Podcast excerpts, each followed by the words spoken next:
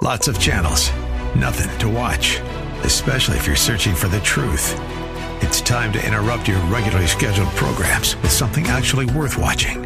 Salem News Channel. Straightforward, unfiltered, with in depth insight and analysis from the greatest collection of conservative minds like Hugh Hewitt, Mike Gallagher, Sebastian Gorka, and more. Find truth. Watch 24 7 on snc.tv and on Local Now, Channel 525. This is your hour when Orlando Magic Senior Vice President Pat Williams sits down and speaks with authors who have written books on topics of interest and insight for listeners like you. And now, here's your host, Pat Williams. Welcome once again, folks, to the Pat Williams Weekend Hour. We uh, gather like this here. Uh, actually on uh, the Power Hour on Saturday, 94.9 FM. That's where you're listening. AM 950 The Word in Orlando. Uh, Alan Dempsey uh, engineers every weekend for us, and uh, we just could not live without him. And Andrew Herdliska produces the show for us. Uh, Sheriff David Clark Jr., he's with us, former American law enforcement official, sheriff of the Milwaukee County area in Wisconsin for 15 years. Uh, from 2002 2017 he joins us you've seen him on fox uh, news so many times and so articulate and uh, so uh, measured in what he says to us. And his book is out. It's a wonderful read. Uh, I highly recommend it. Cop Under Fire. Uh, Sheriff, great to talk to you. Thanks for joining me. Hey, it's not a big be on with you, and uh, hello to your listeners in the great state of Florida. David, tell me why it was important to write this book. Well, first of all, it's a, a great story to tell. You know, I've had a long career in uh, law enforcement, nearly 40 years with two agencies, the City of Milwaukee Police Department, and then I led the uh, Milwaukee County Sheriff's Office as the elected sheriff uh, for the last 15 years. And, you know, as you indicated, I'm on TV a lot, but you got to talk in sound bites on TV. You only get three to five minutes uh, to get some points out. And what this book does is it expands on all those points and it allows the reader uh, to understand a little bit how I arrived at those positions. I was always curious, David, how uh, those Fox opportunities came about. How did that first start? Yeah, this started several years ago. This is nothing anybody could plan. You know, as a sheriff of a, a large metropolitan area, uh, Milwaukee County, has got about a million residents uh, in a large organization, about a thousand uh, total employees, and started up over uh, personal defense and people being able to defend themselves. And I asked the citizens of Milwaukee County at the time in a 30 second radio ad to, I reminded them that they play a role in their own safety and gave them some tips as to what they could do. Uh, and it included uh, considering taking some firearms training so you could protect yourself and your family until uh, law enforcement arrives. You know, we're not omnipresent in in uh, the United States. I don't want uh, law enforcement being omnipresent as a police state. When I did that, the anti-gun uh, ninnies and, and and others on the left, they went uh, apoplectic over it, and so it caught national attention. And from there, it went to the war on police several years later, of which I played a an effective narrative role in defending this great profession and from there, I got involved in uh, at the request of uh, now President Donald Trump to be involved in his campaign, and uh, that's kind of the story of uh, how this whole thing took off. David, where does your faith uh, uh, play the role in, in your life in your career? Oh, everywhere. I wear my faith on my sleeve. I talk about that in the book Cop Under Fire in a particular chapter of how it guides me. It guides everything that I do. And and the other thing that it does is it gives me strength. Because when you put a target on your back like I have for the, the American left and, and liberals, uh, they really come at you. And it can be overwhelming at times. It can it can get you down and you start to wonder and start to doubt yourself and it's at times like that that I pray. I, I don't pray for things. I pray for uh, strength. I pray for wisdom. I pray for courage to get through those uh, trying times. What goes through your mind and your heart when you hear about another uh, law enforcement officer who's been shot? Yeah, it just rips my heart out. It really does. Like I said, having done this for nearly 40 years, uh, you know, I've had to attend funerals of, of uh, colleagues and it's a difficult thing to do, especially when you're an executive to plan a police funeral. Unfortunately, I had to do that one time as the sheriff. That's um, one time more than I ever wanted to.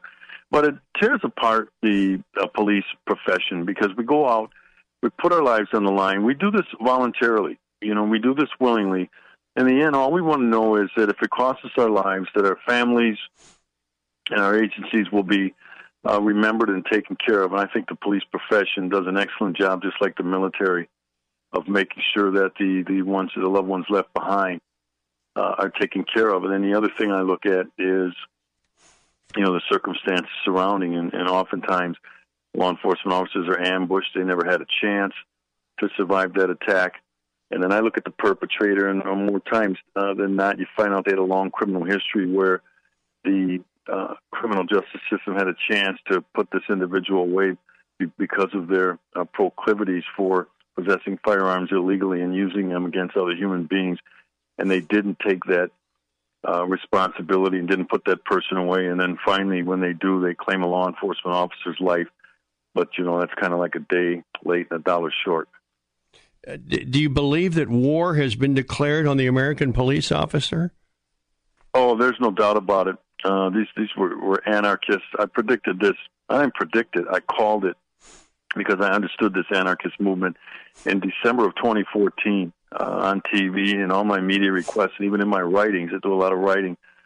Uh, I said war had been declared on the American police officer after two of NYPD's finest, New York Police Department's finest, uh, Rafael Ramos and Wenjin Liu, were gunned down as they ambushed as they sat in their cruiser by a guy who was claiming revenge for Black Lives Matter. And then, of course, what followed after that, we had one of the deadliest years in in police history for law enforcement officers killed in the line of duty. I saw these attacks coming from the liberal uh, mainstream media, cop haters like the New York Times, the Washington Post, the Huffington Post, CNN, MSNBC, and others, who were unfairly mischaracterizing the courage, the integrity, the honesty of the American law enforcement officer who just goes out every day, uh, puts on that badge and that uniform to make their communities a better place to live. And I thought that by tearing down this profession, they were doing a great disservice to those areas throughout this country that are ravaged by violent crime. And the only law line of defense they have is the American police officer. When did you first realize you wanted to go into this work, David? Well, and you're going back, like I said, nearly 40 years. And, uh, you know, I was looking for a career. It's actually my father uh, who who would suggest it. He didn't push me into it, but he'd say to me from time to time, you know, had you ever have you ever considered uh, going into law enforcement? And of course, I hadn't at the time. I was a young, um, a very young man, you know, about uh, 20, 21 years old. I entered the profession at the minimum age. You have to be 21 years old to be a law enforcement officer, and so I became uh, Milwaukee police officer at the age of 21.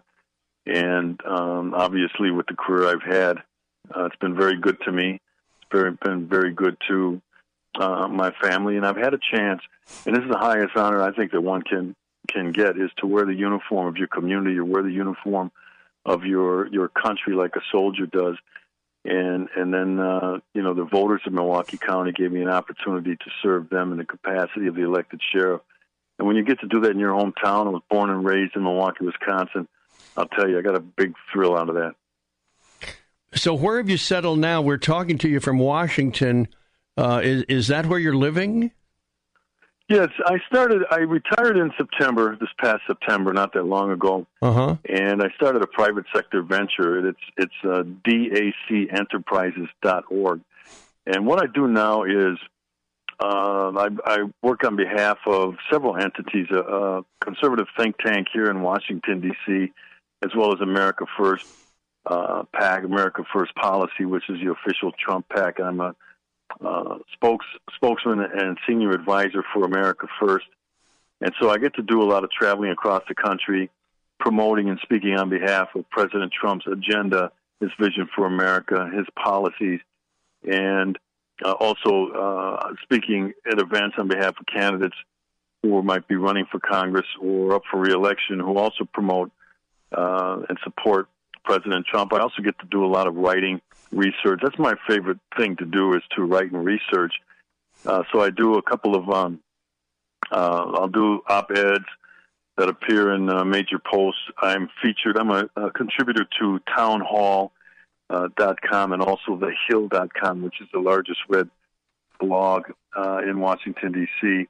as it relates to uh, Congress. So I get a chance to, in a longer way, other than a soundbite on TV, I get a chance to to make a point and then support that point, you know, with some research, with some facts, not just an opinion, uh, but research based and fact based. And that's the thing that I love to do most. So it just made more sense because of the work I'm doing uh, in and around the administration uh, for me to be in Washington, D.C., at the area. So I'm living out here now. Sheriff David Clark Jr., our guest, his book, Cop Under Fire. Uh, more with David Clark right after this on the Pat Williams Saturday Power Hour. You're listening to 94.9 FM and AM 950, The Word in Orlando. More of the Pat Williams Power Hour in just a moment on 94.9 FM and AM 950, The Word.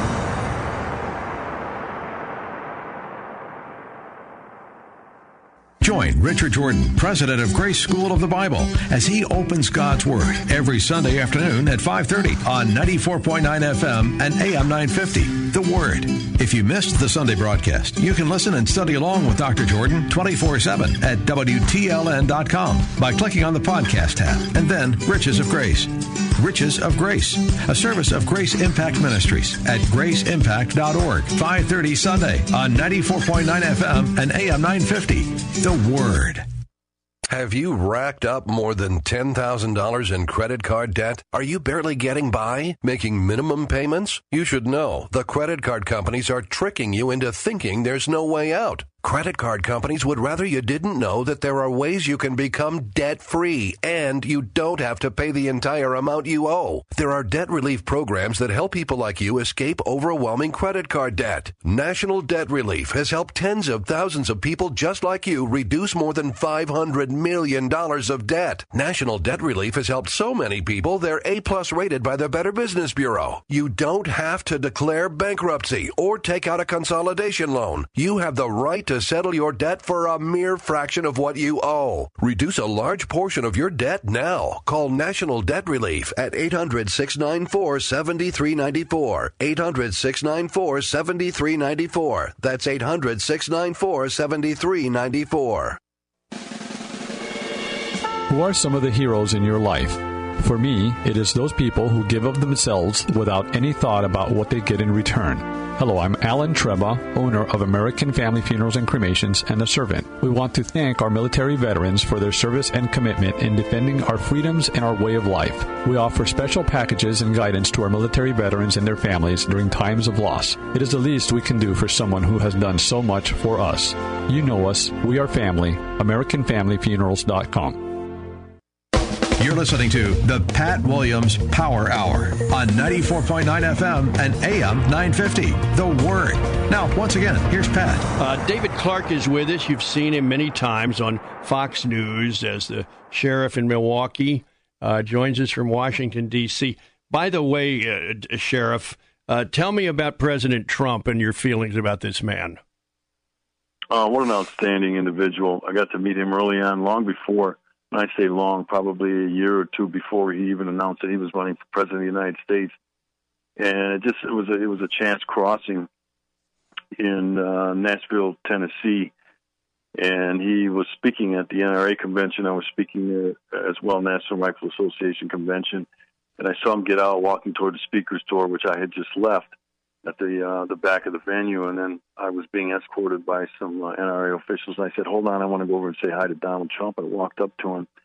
I stuck out my hand. I, I, I just started. I said, "Mr. Trump, I'm uh, Sheriff Clark," and his immediate response was, "David." He I didn't tell him my first name was. He said, mm. "David, I've been watching you on TV. You're doing a great job. Keep up the good work." Mm. And then after that, shortly after that, about a year later, uh, he approached me about uh, endorsing his candidacy for president, and I wanted to stay out of the primary. The primaries can get to be messy. I wanted the voters to decide, and I, I told him and others that I'd been asked to endorse. I want to wait until uh, the voters have their say as to who the nominee should be. And when Donald Trump, I predicted during the whole time I was doing a weekly uh, podcast, and I said this was Donald Trump's to lose. The the I'm talking about the uh, primary. I said he's going to win. He's going to surprise people, and that's what happened. So when he finally did get the amount of delegates necessary uh, to secure the nomination, he came back to me and I said, "Hey, I'm a man of my word. I said I would support whoever won this nomination. It's you. I knew it was going to be you, so I'm on board." Now that's interesting, fascinating indeed. How does he hold up under the, all the criticism he takes? Do you think? Um, you know, the, the, the way that he can compartmentalize, I think, is is um, is fascinating. No president in U.S. history has come into office and tried to start up a government, and that's when a new president comes in. That's what you're doing. You're starting up a new government, which takes some time. We also we we've always given. When I say we, the, the American people, you know, are, are are willing to allow a new president whether you, you voted for him or support him or not, to, to get his sea legs, so to speak, under him, get his government going. And you get a grace period. And it's usually the first year, maybe even two years, because the American people know how difficult this is. But President Trump came in under this great pushback and resistance, mainly from the liberal mainstream media, but also from the Democrat Party, who did nothing but attack. They made it clear they, they were going to try to block him at every turn. And in spite of that, he just kept pushing forward with his vision to make America great again. He just kept pushing forward with his policies and his directives. He blocked all that out. And that's what you have to do to be an effective leader, no matter what it is, whether it's a football coach, whether it's uh, the head of a Fortune 500 company. There are always going to be people chirping. Mm-hmm. Okay, people who do not have all the information. Much, much uh, like what's happened to me when I became the elected chair. People think they're smarter than you in terms of running the organization. They think they know more than you do, but they're not there and they don't have all the information. So you have to have a strong belief in yourself, and that's what Donald Trump, President Trump, possesses. And so he just kept plowing forward, and what he accomplished, more than than uh, from what I've heard anyway, uh, uh, any president in recent history in his first year, what he accomplished is nothing short of remarkable because of the odds and because of the resistance from the left and from the mainstream uh, media, which continues to this day. But in spite of that, I think he's done a fantastic job. As you have observed over the years, uh, David, I want you to talk about leadership, uh, what it takes to be a leader in any field. Uh, what are your thoughts on leadership? What have you learned? Yeah, I talk about this in the book too. I think everything rises and falls on leadership. I really do, and like I mentioned, whether you're the coach of a uh, uh, athletic team, whether you're the, the head of a Fortune 500 company, no matter what it is, uh, everything rises and falls on leadership. And I, I think some important elements to successful leadership. The first one is an intense belief in yourself and in what you're doing, because you're going to always have these naysayers. You're going to always be faced with people who tell you you're wrong you don't know what you're doing, and they're going to try to stop you. The other thing you have to have is is great courage because this can be very trying. It can be, uh, like I said, when you when you step out to lead, you're basically putting a target on your back and allowing everybody to shoot directly at that target. So you have to have that sort of courage, that sort of uh, belief in yourself, and also you have to have faith. You have to have something to rely on, which you know you and I were talking about earlier in this segment uh, that you can call on something of greater power than yourself to ask for that strength, to ask for that wisdom, to ask for that empathy. And I think if people know where your heart's at, they might not believe uh, or support all of your policies and everything that you do, but if they can say to themselves, you know what, I know where his heart's at and his heart's in the right place. I know where her heart is and her heart's in the right place. You know what, they'll at least give you a chance. Mm. David Clark, the uh, former sheriff of Milwaukee County, is our guest. He's in Washington. His book is called Cop Under Fire. Uh, you write a chapter, uh, David, called The TSA is Whistling Past the Graveyard. Uh, intriguing title to a chapter. What, what, what is it? Yeah, the TSA, the Transportation uh, Safety Administration or Security Administration, uh, that that um, is responsible for safety and security, airports, air travels, ports, that, that sort of thing. Uh, this thing was a mistake from the beginning. I know the history of this. If, if people want to read the 9/11 Commission report, it's kind of boring reading, but you have to do it to understand how this thing was put together at the time. Then President George W. Bush was against forming another huge federal bureaucracy Those things don't work. Uh, you can look at any other huge federal bureaucracy that we have, uh, like I said, at the federal level. And I think they're impediments to change. I think they're impediments to success, to follow the rules mentality. So the things that they look for, you got people, you know, willy nilly going through people's luggage, going through their, their possessions um, without a search warrant. And we allow this under certain conditions, but it's got to be strictly uh, limited. And right now, they're they're going through looking for you know water bottles. They're looking for baby food that's not packaged properly. And I've actually seen this happen at airports where a couple had an infant. You could see they had an infant, and they didn't have the their their baby formula or food packaged right in in the right lot amounts and inside uh, plastic bags because they didn't know. Right? Okay, so you look and and they should have the authority to go, hey, look, these people have an infant. This is baby food. This is these aren't explosives. Or, I mean, who would take their infant on an airplane and then want to make the plane go down, right? Maybe they leave the infant at home or something, but they, they're not allowed to use their heads. It's a follow the rules mentality. So they pull those people out of line. They delay them, and this is happening every single day across the United States. And at the same time, you've seen the reports. You've heard the reports. They're missing weapons. They're missing other dangerous contraband that gets through because they're working on the wrong thing. I think that the TSA needs to be revisited. Uh, the, the, creation of this thing, I think it needs to be revised and updated. But it's it's a, such a political football right now that no one wants to touch. In case they make some changes and something happens, and then of course politically that could be very dangerous. And, and, and I get back to that courage part about leadership people have to put their own selfish ambitions aside and say, look, I've been elected to come here to, to Washington, D.C. to make a difference. This isn't about me being reelected. This isn't about me having a long political career where I can retire with a nice, nice pension. This is about serving the people of the United States. And I should do what's smart. I should do what the people want and what they're asking for, and I and we should be doing less of what the people don't want. But that's not the mindset. And so you have this huge bureaucracy costing billions of dollars a year and growing their budgets. And they're just not, uh, if you look at it, what they're doing is not thwarting uh, hijackings. It's not preventing terror attacks at airports, but it's mistaking activity for accomplishment. So they go through this routine, right? The, the security, the patting down of people, uh, elderly people, making elderly people get out of a wheelchair, for heaven's sake, so they can check underneath the uh, you know, inside the, the seat of the. I mean, this stuff is ridiculous. Not only is it ridiculous, I find it insulting to the American people. My guest, uh, Sheriff David Clark Jr., uh, his book is called Cop Under Fire. I want you to comment about the chapter you write called The Left's Dreaded Enemy Black Conservatives. Yeah, that's a fascinating chapter, and it's kind of my experience uh, in being, you know, I'm a conservative. What does that mean to me? Couple things. It means I support a limited government, uh, less regulation, uh, military superiority, safe streets here at home. I believe in the rule of law. I believe that the Constitution protects individuals, not groups, meaning you don't uh, get your constitutional uh, rights for membership in a group. These are individual rights. And then I believe in more rights for the state. So it's those five tenets, okay? And I happen to be black. And what does that mean uh, to me, while the left looks at me and says, "Hey, you're black. You're not supposed to be that. You're supposed to be this, this, this, and this." To which I say, "You don't get to define me. I'll define who I am." And once you do that, you're working against, against their narrative as to what blacks should be. It's a large voting block, and they don't want anybody distracting from that. I have a powerful voice. I have the platforms, and so that scares the heck out of them. So, as a black conservative, Although, again, I said I just see myself as a, a conservative American.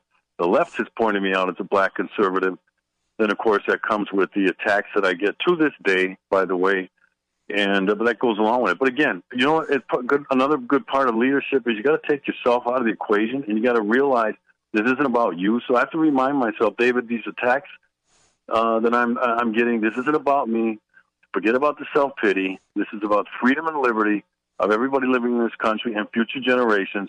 This country's been great to me and my family, and I owe the government, I not the government, I'm sorry, I owe the American people a return for the opportunity that they've given me. I don't have this entitlement mentality that the government owes me something. I owe the people of this country something. How about God is not the enemy, but he's being attacked, David? Yeah, this is about that chapter uh, is about this this move by the the American left toward a more secular society, and you know God's been marginalized, removed from the public square. You can't uh, you can't even mention God in the public square. Uh, you know, you look at this this push toward um, being a more secular society. I think it's led to uh, uh, many of the problems that we're seeing in this country in terms of uh, people not caring about any uh, each other anymore. There's all this violence that goes on in these urban centers because they don't have a sense of spirituality. Because God is, does not exist in their life, and I'm not going to tell people what religion to believe in, but you must have some spiritual direction, um, you know, as, as part of your human makeup. Otherwise, you're going to engage in behaviors that are unethical. You're going to engage in behaviors that are criminal. You're going to engage in behaviors um, that in most instances are, are downright um, abhorrent.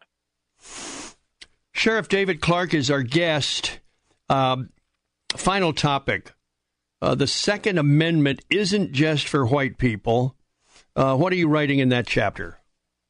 You know, it's a fascinating chapter on the history of the uh, Second Amendment. And if you look at gun control laws today, their origin was to keep guns out of the hands of black people. If you go back to the black codes um, back before the Civil War and even during Jim Crow, it was unlawful for um, uh, black either the, the, the slaves at the time uh, or even the, the, you know in in, in uh, uh, the Reconstruction period to possess uh, arms, and the reason was because then they couldn't defend themselves against lynchings, mobbings, kidnapping, so on and so forth. So gun control actually has its roots in in racism.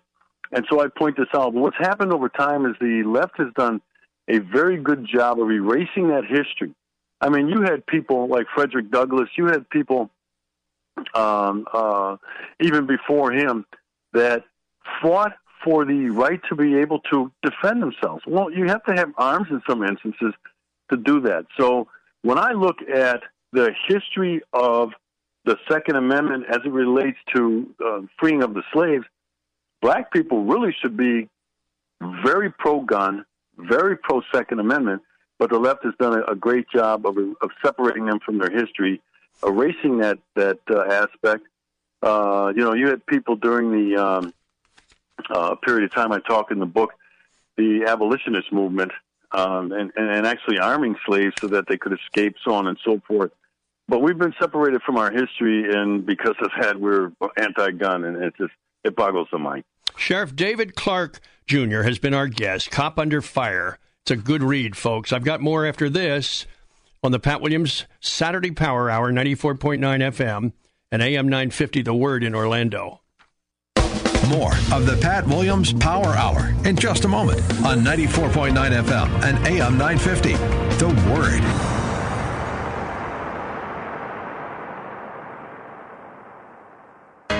Big savings on prescriptions, real personal service, free delivery. Get out of the big box pharmacies and get into the pharmacy store. Here's what your neighbors are saying about the pharmacy store in Apopka. The pharmacy store in Apopka is seriously amazing. I still can't believe I saved more than 60 bucks on one prescription over what I was paying at CVS. Big savings on prescriptions, real personal service, free delivery. The pharmacy store is really different. We've been going there for a year. Customer service is top notch. We're done with Wal and CV. The pharmacy store. Big savings on prescriptions, real personal service, free delivery. At the pharmacy store, I never have to wait for more than 10 minutes for my prescription. And when I can't make it, they have free delivery. Get out of the big box pharmacies and get into the pharmacy store. Call now to switch your prescriptions and save at the pharmacy store. 407 703 5951. 407 703 5951. Get out of the big box pharmacies and get into the pharmacy store in Apopka. I'm just so upset. I, am having so much trouble getting to sleep. Only to wake up in the middle of the night worrying all over again. I'm wearing down. There's no one I trust, no one I can open up to but I've got to find someone I can talk to. I can't keep going on like this. She found help, and so can you. We are Faithful Counseling, the world's largest platform for faith based professional counseling. Our Christian counselors are all licensed, trained, and experienced, qualified and certified by the state board, but more importantly, we share your Christian values. Available 24 7 by text, messaging, phone, and video conferencing from the comfort of your own home. We'd like to invite you to try your first week free by going to faithfulcounseling.com and use the invite code word HELP. That's faithfulcounseling.com and use the invite code word HELP to get your first week free. HELP to get your first week free. Faithful Counseling. We're here when you need us. You're listening to the Pat Williams Power Hour on 94.9 FM and AM 950. The Word. Now, once again, here's Pat. Our guest in that first segment, Sheriff David Clark Jr., talking about his book, Cop Under Fire. Billy Jauss and her family live in Naples, Florida. Uh, her husband, a long, long time Major League Baseball coach. And her book is out. It's called Making Room doing less so God can do more. Uh, Billy, wonderful to catch up with you. How you doing? I'm great. Thank you so much for having me on your show. I'm really excited to be talking with you today. Why was it important uh, to express yourself in this book? What was your mission here? Uh, the mission started out just really a, a, a journey that I was going on after my pastor asked a question at the front of the church of what is God doing in and through you. And being the list maker that I am, I began a list in church very defensively. Right? Okay, I know what God's doing in and through me.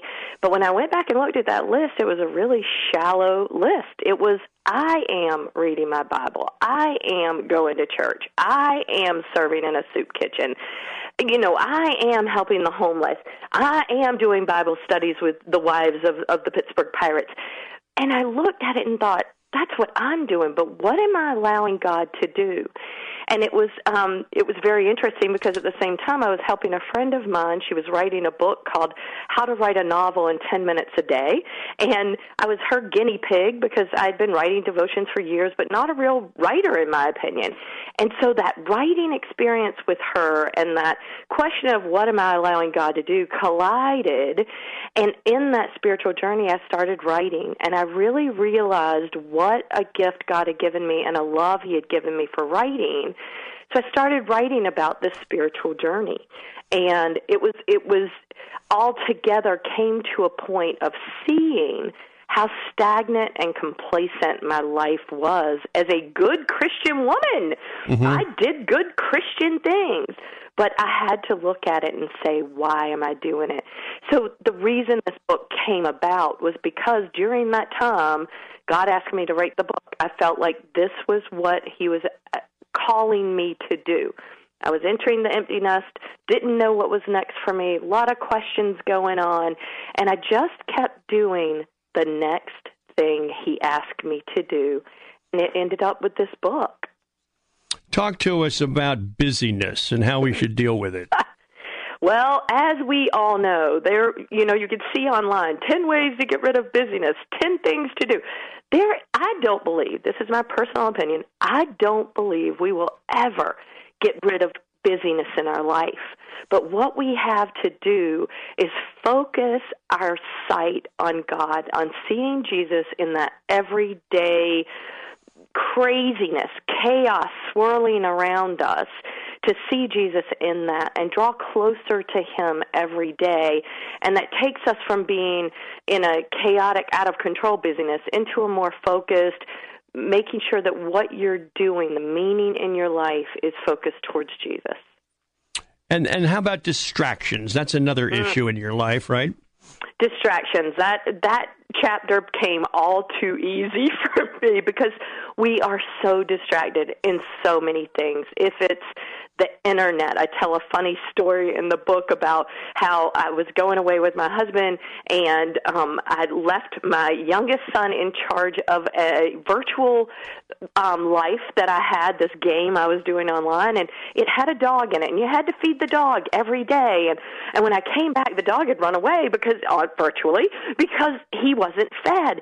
And I'm screaming at my kid what did you do? My dog ran away. And and my middle son son sitting on the couch, the the more laid back of my children looked at me and said, "Hey, ma, you realize that's a virtual dog, right?" And I thought, oh my gosh, I'm ruining a relationship, not literally, but in that moment, relationship with my baby boy because of a virtual dog. There's a distraction. So and, that when writing that chapter, I started looking at all the little things and big things that take away from our time focusing on uh, God in our lives. And, you know, being in baseball, it's funny. People often ask me, Oh, your husband's a major league coach. Do, do you like baseball? I am one of those crazy girls at 12, 13 years old. My mom would drop me off at the at the little league or Babe Ruth team playing in my little small hometown of Tarboro, North Carolina, and I'd watch baseball. I loved baseball. I try to keep it at a bay all season, but when September rolls around and you're in the hunt for that playoff position, I get obsessed. And I forget to pick up my Bible because I'm picking up my phone and looking at the standings and looking at who who won and lost the night before and all of that and and is that a bad thing? No, it's not a bad thing. It's just really putting the distractions of our life in in line to the priority which should be seeking God in all that we say, all that we do and all that we are. What do you write in the uh, area about motherhood?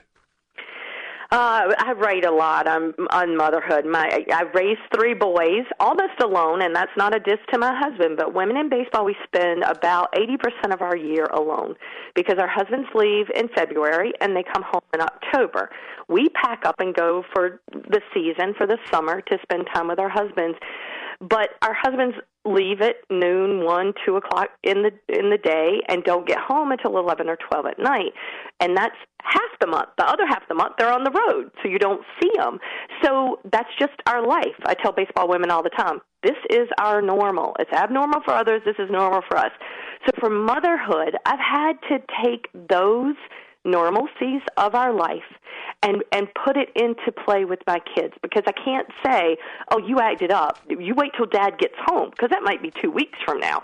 So I had to be the quote unquote bad guy, but I also had to be the encourager, the love the love, the hugs, the you know, making sure they're connecting with dad, all of that. So to take our kids through life, pointing them to God, not circumstances, and and to love them through the ups and downs because I'm a true believer no matter how much we give God to our children in their days of growing up, there comes a time where they have to find it on their own. And it should be when they're 12 or 13. But it rarely is.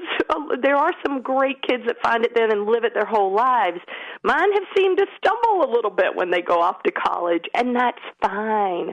Letting them see God, continuing to show them the love of the Lord through your relationship with them as a mother, that is my passion when it comes to our kids. And, you know, I raised three boys, so it was a lot of craziness David and I also were foster parents, so we fostered a few kids while we were living in Boston when David was with the Boston Red Sox, and that was a whole new learning curve of of loving and guiding and leading these wonderful children that God had chosen to be on this earth, and their circumstances were much different than my kids had been. So. I have a lot of experience in this mothering thing, and I just I try to write about continuing to to to point the kids back to God. The other mothering aspect, I feel like I'm, a, I'm moving out of this aspect into the grandma aspect, but I feel like I'm a mother figure to the wives in baseball. And that has been such a blessing to be able to live life you know, six intense months a year, and hopefully more if we head to the playoffs. But spend that time with these girls in the stands, some being very young and just getting in, some being new wives, some being new mothers, you know, some with husbands that are very, very successful, and some with husbands that are struggling, some that had very successful husbands that are now struggling, and trying to be there in that mothering fashion and that mentoring fashion of loving them and pointing them to Jesus. Uh, tell me uh, about uh, your children. What's become of your sons? What are they doing? Yeah, it's a, I call it the side effect of baseball because we've lived in 15 different cities and states, uh, cities and towns around the U.S. and also in the Dominican Republic and Venezuela. My kids don't have deep roots, so my oldest um, played baseball undergraduate at East Carolina University in North Carolina. Mhm. Had a great time. Graduated in three years undergrad. Had two years left, so he decided to go to UMass Amherst and get a grad degree. He got an MBA and a master's in sports management. Excuse me. Got um, drafted by the Washington Nationals out of UMass and went and played for the Nationals in the minor league system for about a year. And he got released. And we're thinking, oh, well, now he's going to go, you know, use that degree. And no, he came home after getting some calls from other teams and said, no, I don't want to do that. I want to get someone to pay me to see Europe. And we're like, uh, okay. He had contacted every baseball team in Europe and that he was able to play for and he got contacted back by one in Germany in Munich and he went and played in Germany for two summers got an opportunity to play in Australia for two of our winters their summers. So he's still pitching. He's 27 now. He's